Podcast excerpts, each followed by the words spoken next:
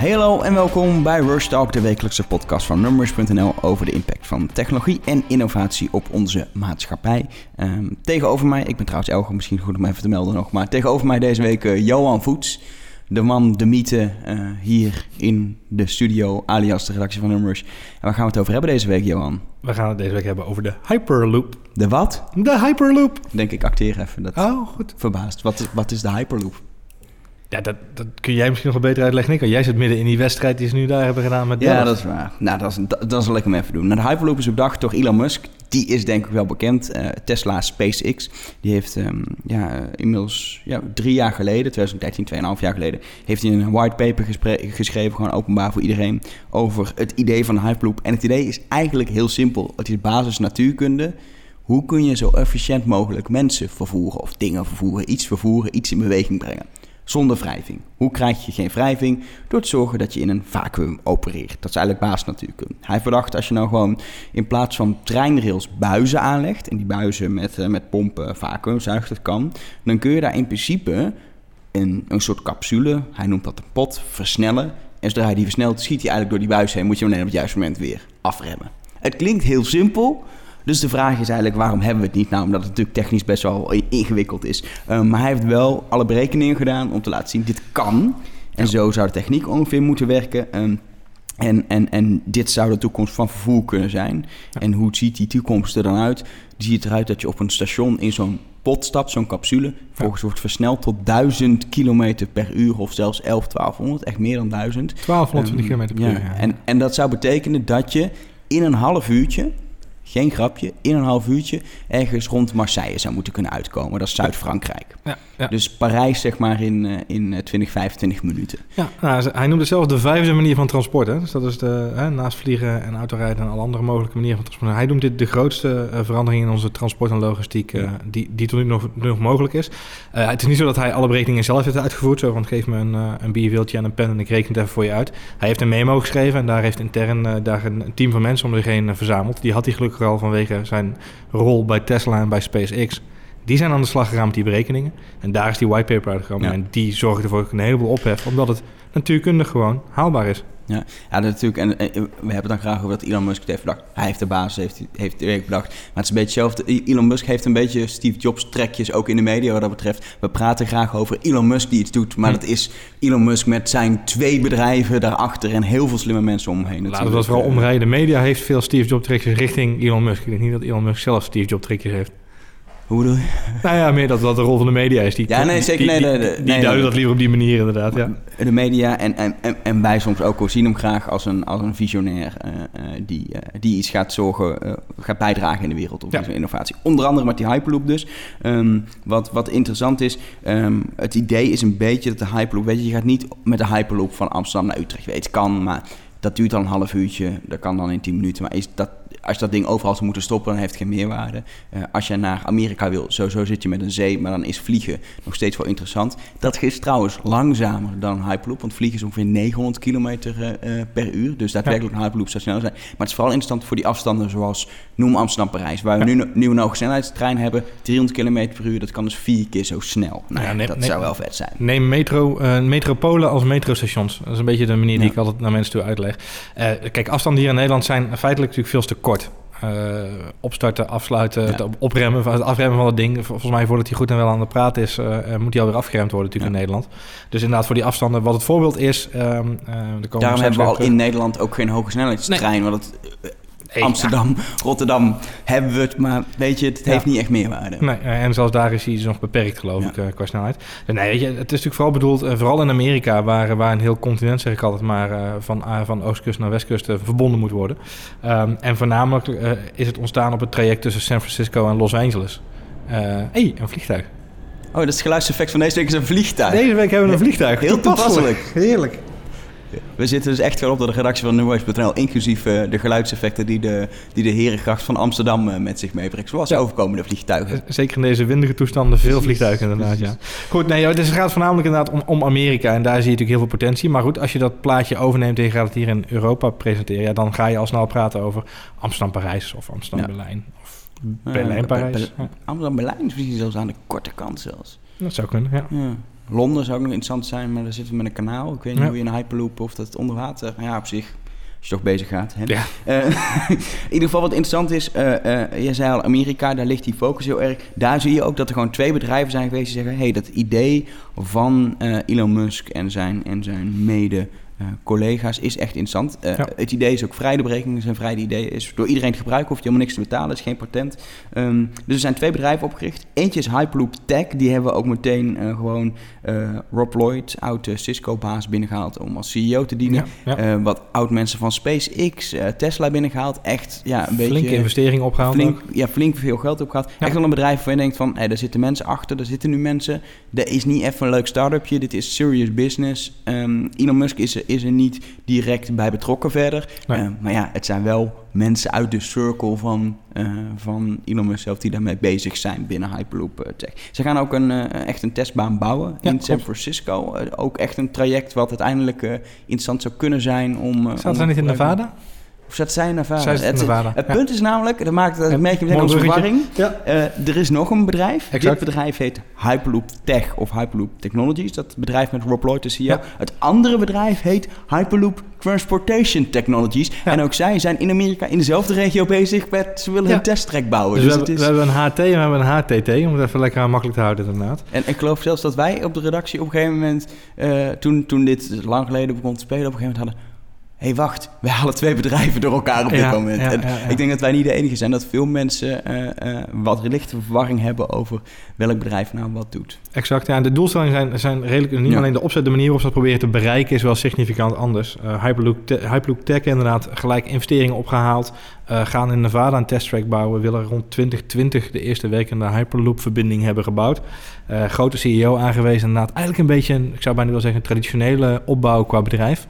Terwijl eh, Hyperloop Transportation Technologies... die pakken het weer net wat anders aan.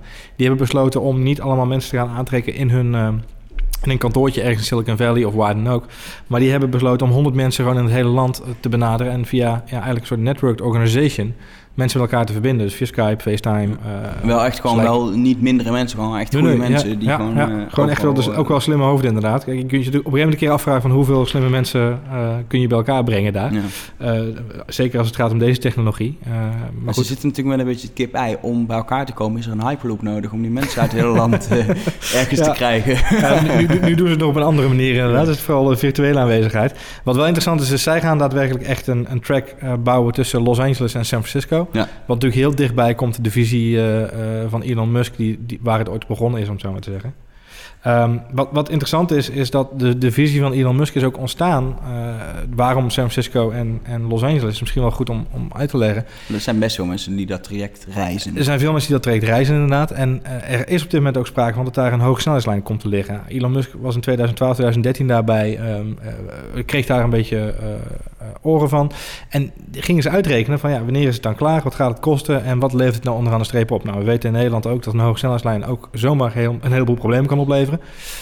Los Eh, van het geld wat het kost. Exact. Eh, in dit geval eh, een hele simpele berekening. De hoogsnelheidslijn tussen San Francisco en Los Angeles ging 320 km per uur eh, zou die op en neer gaan knallen. Dat is gewoon eh, dat is vergelijkbaar met een Thalys hier Met een Thalys hier in Europa. Europa. Dat betekent dat de afstand tussen die twee steden naar drie uur verkort zou worden. In plaats van met een vliegtuig geloof ik nu eh, ook zo'nzelfde wel afstand. Maar dan zit je voornamelijk met kostprijs, et cetera.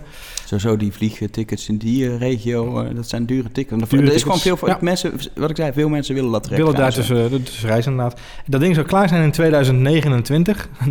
Zo een behoorlijke tijd weg voor een, eh, voor een treinrails. Eh, en zou maar liefst 69 miljard dollar gaan kosten.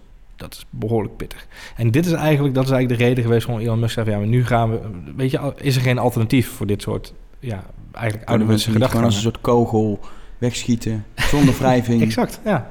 En, en dat is het interessante aan dit verhaal, is dat, dat dat is zijn startpunt geweest. En vanuit daar zijn we dus nu bij die twee bedrijven, waarvan ook één bedrijf nu daadwerkelijk de vergunning heeft om bijna, ik zou bijna wel zeggen, naast die treinrails, die, die kogelbaan te gaan maken, om het zo Ja. maar even te zeggen. Wat ik, wat, ik, wat, ik, wat, ik, wat ik er zo bijzonder aan vind... het lijkt niet alsof we het hebben over Elon Musk die er tien jaar geleden, twintig jaar geleden bedacht en het is nu technisch eindelijk mogelijk. Dat is het dus niet. Tweeënhalf jaar Nee. geleden heeft hij dit bedacht en er zijn nu twee bedrijven serieus bezig. Er worden trash te- testtracks gebouwd, alles. Ja. Het is de sneltreinvaart letterlijk, haha, waarin, waarin deze ontwikkeling gaat. Los van, het duurt nog echt, het is niet zo dat over twee jaar we erin zitten, echt niet. Maar de, de sneltreinvaart, waarin in ieder geval de technologische ontwikkeling en het testen en kijken, is dit echt haalbaar? Ja. Hoe dat wordt, eh, wordt gedaan en er ook geld in wordt geïnvesteerd en mensen erin geloven, is, is ik, lang geleden dat ik zoiets heb gezien met zoiets revolutionairs. Ja, op zichzelf rijdende auto wordt natuurlijk ook heel veel in, in geïnvesteerd, maar Ja. is eigenlijk al een veel langer eh, eh, eh, traject wat al langer, wat, wat al langer bezig is. Ja, het, het loopt, kijk, die, die, dat- zo'n traject loopt al veel langer, maar Ja. er zit- komt ook veel meer. als je iets bestaans wil gaan omkatten, dan Ja. komt daar veel meer regulering bij kijken. En dan loop je veel meer tegen eh, oude verbanden aan die je kapot moet trekken. En eh, eh, je, je begint eigenlijk niet van. Dit, dit begint van scratch af aan, om het zo maar te zeggen. Ja. Wat heel erg leuk is om, om mee te maken, is dat Peter Diamandis, eh, oprichter van Singularity University en ook mee oprichter van SpaceX met Elon Musk. ehm, die maakt het compliment door te zeggen: Dit is niet langer meer een moonshot. Moonshot is natuurlijk de term die we vaak gebruiken om eh, aan te duiden dat iets echt een soort van, eh, eh, zoals we vroeger de, de space race hadden van Ja. wie er is op de maan.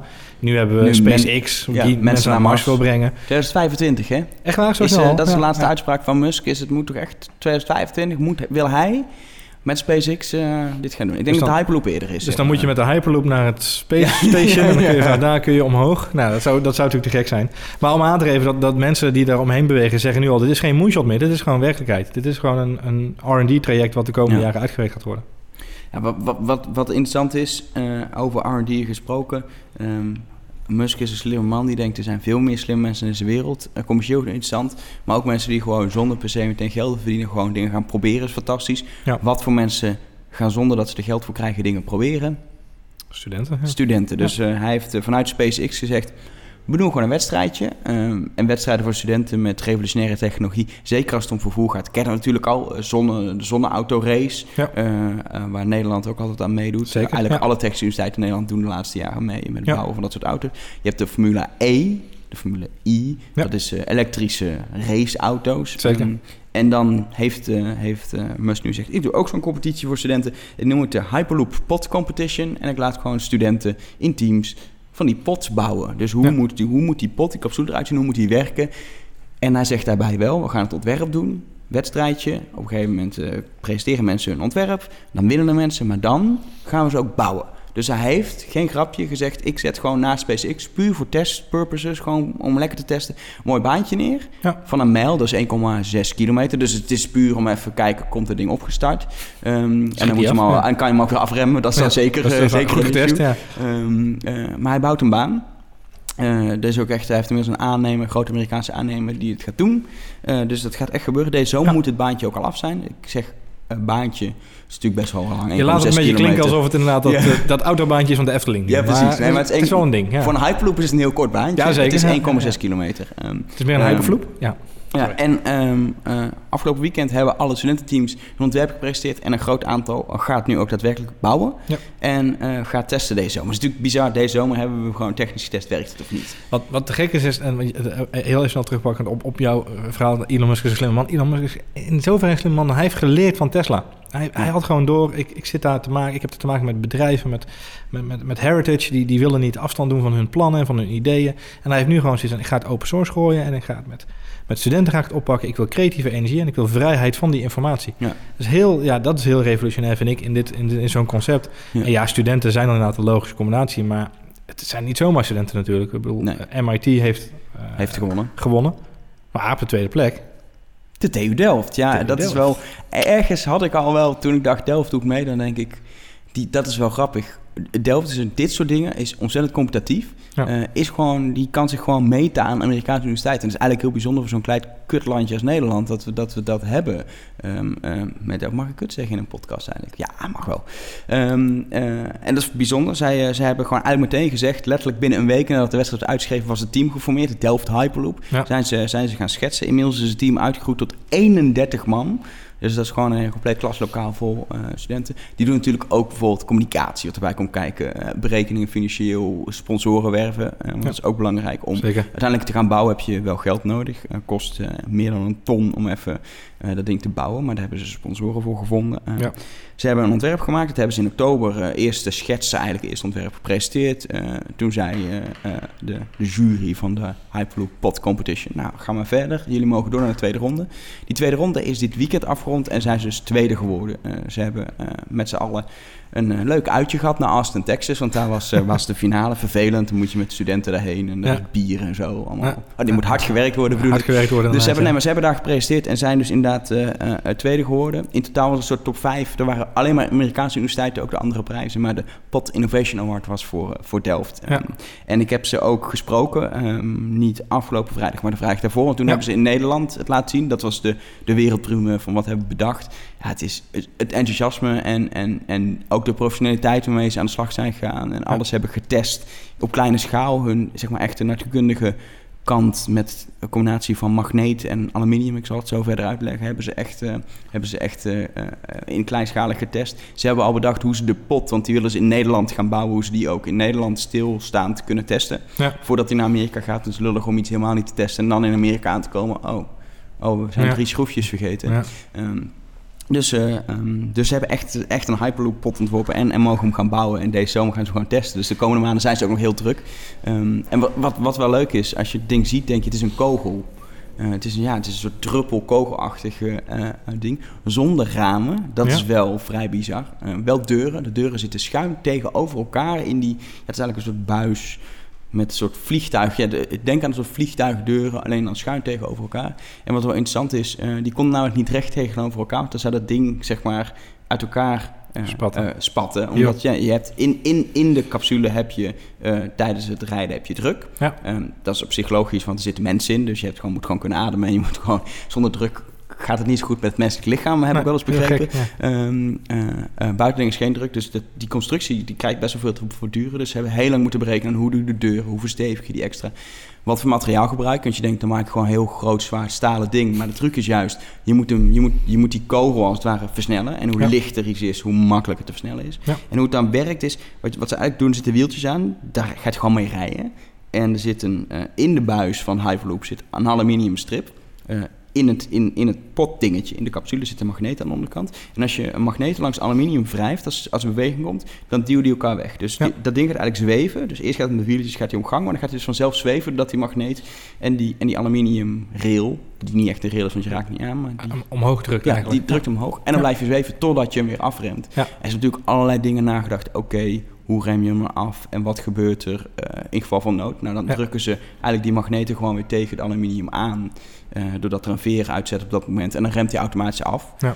Dan is natuurlijk de vraag, hoe kom je eruit? Nou, dat is, dat is dan weer voor later. Ja. Maar eh, ja, kan een noodrem, een noodstop is mogelijk. Ja. Eh, ze hebben gekeken naar hoe zit het met zuurstof. Nou, zuurstofmaskers, alles erin, zoals je een beetje in een, eh, in een vliegtuig kent. Ja. Er moet, zuurstof moet ook echt aan boord, maar ja, dat moet in een vliegtuig ook. Want het is, schijnt nog wel schaars te zijn. Hoe hoger je komt. Hoe hoger je komt. Nou, hetzelfde geldt in een, in een ruimte zonder druk is helemaal niks te vinden. Nee. Hebben ze, allemaal, uh, hebben ze allemaal doorberekend. En het leuke er zitten dus geen ramen in. Maar om toch een soort van reisgevoel te krijgen, was hun ontwerpidee. We doen, uh, we doen LCD-schermen in de wanden. En dan kunnen we dan wel landschap op laten zien. Dus dan kijk je naar een scherm waarop je leuk Frans, rustiek de eilanden voorbij ziet komen. Franse. Ja. Nou, ik weet een beetje wat je vanuit het Thalys ziet. Zie je eigenlijk ook gewoon oneindige vlaktes in Frankrijk vlaktes, met wat ja. graan of zo. Dus En af en toe een ook niet zo. Ja. Af en toe een kerkje inderdaad. Eh. Een pa- paar Franse voorsteden met wat rellende mensen en dan, dan ben, je, ben je er. Wat, wat gewoon heel speciaal is en wat we, waar we makkelijk aan voorbij stappen is... eh, die tweede plek is uniek en dat is echt een compliment waard. Uh, maar je noemt eventjes een aantal disciplines bij elkaar nu... In, in ongeveer 2,5 minuut rant over het ontwerp van het, uh, van het apparaat. Daar komen een hoop disciplines bij kijken. Want die 31 mensen, het zijn natuurlijk niet alleen maar mensen die communicatie doen... en sponsor, Nee. sponsoren binnenhalen. Vaak zijn dat overigens dezelfde mensen. Een beetje uh, ooit mee mogen kijken bij de, bij de Solar Challenge... Um, Mensen hebben daar vaak dubbele functies als uh, communicatiemedewerker en sponsor uh, cheffer. Maar um, Um, het, het, is ook vooral inderdaad het vinden van die sponsoren. En het feit dat we in Nederland uh, toch ook weer met een aantal bedrijven... want ik zag een aantal stickers op het ontwerp voorbij komen... Ja. die dan toch ook weer hun, uh, uh, hun hand uitsteken en zeggen... wij helpen wel. Ja, en, een bijzondere was MKB Brandstof. bekend van de irritante radioreclames en de, en ja. brandstofpas. Maar dat, die, die hadden de CEO daar, de baas daar, heeft een redelijke verbinding met, met de Universiteit Delft. Dus een soort sympathie uh, geweest. Ja. Maar bijvoorbeeld ook de NS, die wel gewoon zegt: ik verbind mijn naam aan, aan dit. En je kan ook als NS zeggen: ja, die geloven aan niet in een onze business die we gaan. Want ik zie niet meteen dat de NS zelf de Hyperloop zou bouwen. Volgens mij kunnen die bezig concentreren op gewoon stoptreinen laten rijden met een wc erin. um, maar de, ze zeggen wel van, weet je, die willen ook verder. En na de bakel van de Vira is het leuk om een keer je naam aan iets positiefs uh, te verbinden. Ja, het is sowieso goed om, om, om je, je hoofd daarbij uh, te, te plakken, inderdaad. Ja. En alles is maar even omdat je natuurlijk meekrijgt wat er gebeurt in innovatie. En uh, of ze er daadwerkelijk binnen een organisatie iets mee kunnen, is een, is een tweede. Maar wat ik gewoon wel belangrijk vind, is dat we wel weer voor elkaar krijgen om, om toch 31 mensen te voorzien ja. van genoeg bodem om. Uh, niet te hoeven na te denken over dat soort uh, onzekerheden, maar gewoon aan de slag kunnen met een knappe kop om dit soort dingen te bedenken. En ja, ik vind dat toch wel speciaal. Ja, en die Solar Challenge is daar een goed voorbeeld van, maar dit is ook alweer redelijk uniek. Ja, en ik, ik sprak uh, een van die studenten, overigens een communicatie, degene die communicatie deed, ook gewoon student lucht- en ruimtevaarttechniek. Want heel veel studenten die in het team zitten komen van die opleiding, wat op zich logisch is, want die leren dit soort dingen. hoe kun je vervoeren, aerodynamica, al dat soort dingen. Ook constructies bouwen die redelijk heftige dingen kunnen weerstaan. Het was gewoon een eerstejaars student die dan de communicatie doet. Die is net een half jaar aan zijn studie bezig die is meteen dit aan het doen. Ja. Bizar. Maar die, die vertelde me ook van, de, doordat zij dit doen, is er gewoon extra interesse vanuit Nederland, ook vanuit politiek, vanuit mensen die eventueel de beslissing mee moeten maken of we hier in Nederland ooit iets mee willen over een paar jaar of tien jaar, weet ik veel wanneer. Um, uh, die zijn wel getriggerd en volgen het. Dus je krijgt wel een awareness ook in Nederland. Los van, dat betekent niet dat we morgen één gaan bouwen, maar wel we zijn er vroeg bij en we zien de mogelijkheden en de interesse. Gewoon vanuit inderdaad ook een positief, niet meteen, dit kan niet of dit Nederland is te klein voor, maar hey, oké, interessant, wat gebeurt hier? En laten we vooral zorgen dat het niet alleen in Amerika gebeurt, maar dat we ook in Nederland op de hoogte zijn van wat er gebeurt en in de gaten kunnen houden. En mocht interessant zijn, in kunnen springen samen met de Fransen, de Duitsers, weet ik veel wie er meedoen. Uh, dus dat vind ik heel interessant. Dat, dat creëer je door een paar studenten aan een wedstrijd mee te laten doen. Wat super tof voor hun en goed voor de Nederlandse naam. Maar het gebeurt, er gebeurt iets in Nederland daardoor, ja. um, uh, wat volgens mij alleen maar een positieve uitwerking kan hebben. Ja, ja een, heb jij een, een, beeld hoeveel verschillende disciplines we het hierover hadden? Hoeveel verschillende soorten? Want je praat over wat details. Dat kunnen wij, wij zitten er bovenop, dat nieuws. We volgen echt wel die ontwikkelingen, maar hier praat je over innovatie. Je hebt het even de uitleg van die magneetrails. Het is, het is, het is uh, alleen dat is al een, een het is, het, zijn, het is ongeveer alle facetten van natuur komen, komen erbij kijken. Ja. Van uh, uh, aerodynamica tot inderdaad materiaalkunde. Ja. voor stevigheid, dat soort dingen. Dus echte werktuigbouwkundige hoek zit je dan ook. Um, je hebt te maken met met uh, al die, die lucht, uh, het feit dat er lucht voor passagiers moet zijn, heb je ja. dus een stukje chemie. Uh, ja, het is de volle breedte van natuurkunde. Ja, echt heel bijzonder om te zien. En, zeg maar, ik, heb, ik heb goed VWO natuurkunde, maar voor mij is het al redelijk... op hun, als zij het me uitleggen, snap ik het. Maar ja. ik denk als ik de echte, de echte plaatjes zou zien die zij gebruiken, dan gaat het mij al boven kom de niet heel veel weg met nee, nee, nee, Dus nee, dit is echt... Dit is echt dit is te gek. En, en wat dat betreft, dingen die je daar leert, als de Hyperloop niks wordt, is volgens mij heel interessant uh, om een keer aan gerekend te hebben en bezig zijn geweest. Ja, zeker weten, zeker weten. En wat, wat is nu het vervolgtraject? Want zij zijn tweede geworden dus, Ja, nou, ze gaan dat ding dus bouwen uh, komende maanden. Komende maar ze gaan echt, echt dat ding, jij zegt dat ding bouwen, real size? Ja, uh, um, de 1,8 meter is de buis die in, bij SpaceX wordt gebouwd aan doorsnee. Dus dan kun je er niet 1,80 meter. 80. Ja, dan kun je dus niet in, in die pot gaan staan. Nee. maar ze gaan die pot wel bouwen.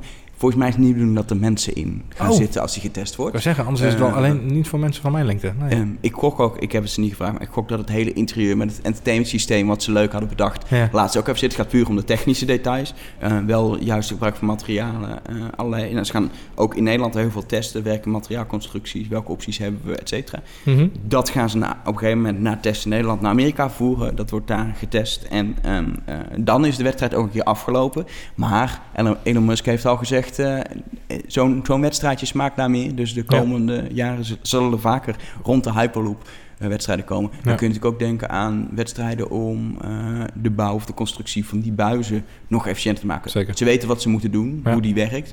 maar dat is gewoon een eerste schets. En hoe, hoe efficiënter je bijvoorbeeld de luchtdruk uh, of het vacuüm houdt, met hoe minder motoren die het afzuigen, hoe goedkoper het wordt. Maar- want maar daar dat- gaat de stroom in zitten. Maar dat is wel opvallend wat je daar zegt. Hè? Want eigenlijk, wat je zegt, is dat dus de...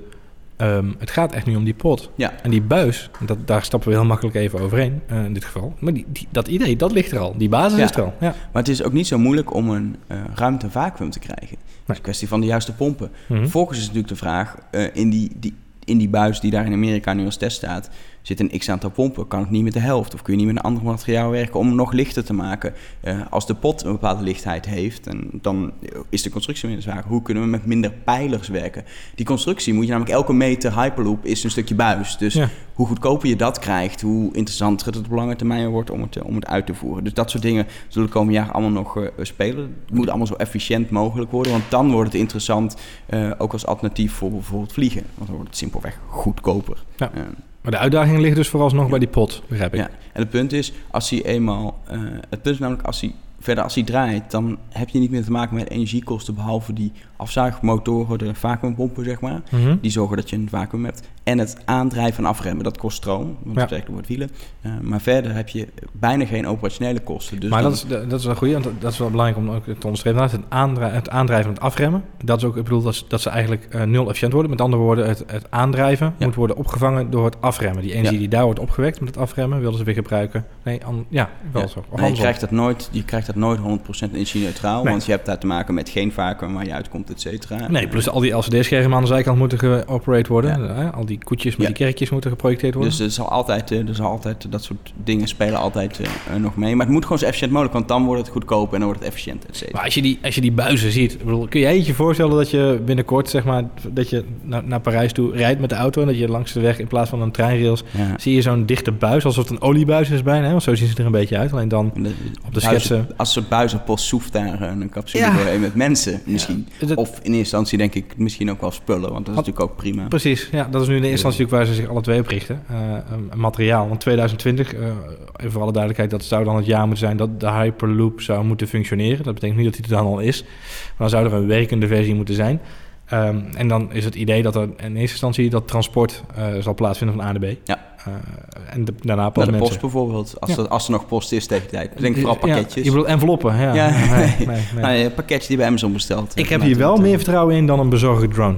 eh, zeker, want Ja. een bezorgd met één pakketje. joh, doe maar. Ja. En wat, wat wel interessant is, als het om mensen gaat, eh, los van veiligheid. Die kunnen niet met een drone, nee. Veiligheid op een gegeven moment, is het veilig of niet? En natuurlijk, Ja. je hebt altijd risico op een incident. Je zit met een vacuüm, je zit met 1000 km per uur snelheid. Bij een vliegtuig heb je dat ook. En daar hebben we inmiddels genoeg veiligheidsmaatregelen. En is het, zoals ze altijd mooi in de, in de filmpjes eh, zeggen in een vliegtuig, de veiligste manier van vliegen. Ja. Nou, Nee. bij een Hyperloop zou je ook zo ver kunnen komen. Eh, het tweede punt is dan, hoe is het om mentaal erin te stappen? Hoe is het gevoel van veiligheid? Hoe voel je je? En als je nadenkt over wat je doet bij een vliegtuig...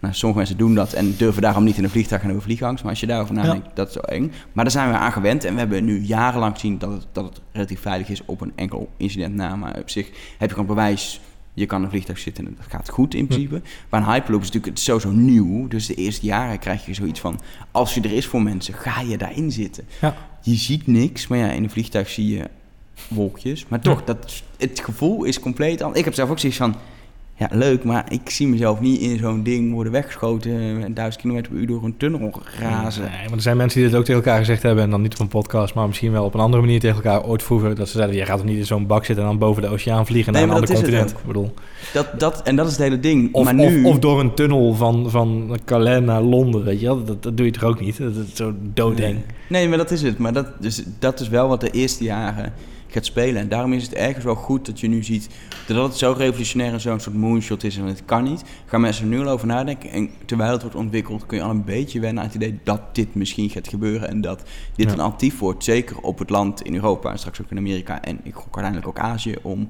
over land afstanden van zeg duizend kilometer af te leggen. En, maar denk, en- denk je dan dat het een adoptiecurve is van... hè, laten we even gewoon uitgaan 2020. Dan eh, is er een week in de Hyperloop. Dan gaan ze een paar jaar met die, met die transportmodus gaan ze uitproberen. En dan komt er een menselijke pot. De TU Delft gaat zo goed door met hun werk. Maar wat is jouw verwachting? Ik verwacht namelijk niet dat we voor 2030 met z'n allen in een Hyperloop Nee. stappen. Ik Nee, denk dat het zelfs nog extreem vroeg is. Dat denk ik ook niet. Maar ik denk ook dat ehm, we gaan zoveel veranderingen zien op het gebied van voer los van de Hyperloop de komende jaren.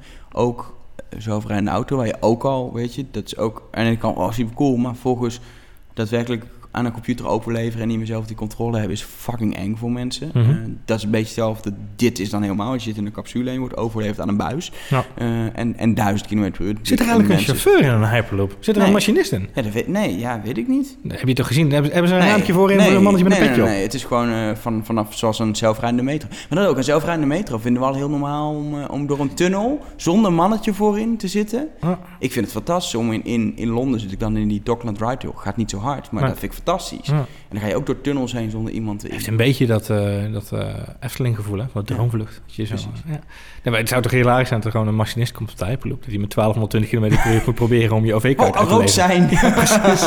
Dat is toch levensgevaarlijk. Goed. nee, maar dit, dit moeten we gaan zien. En dit, dit is maar één ding, dit heeft tijd nodig. Heel veel tijd. Ehm, aan de andere kant is juist een ontwikkeling waarvan we denken...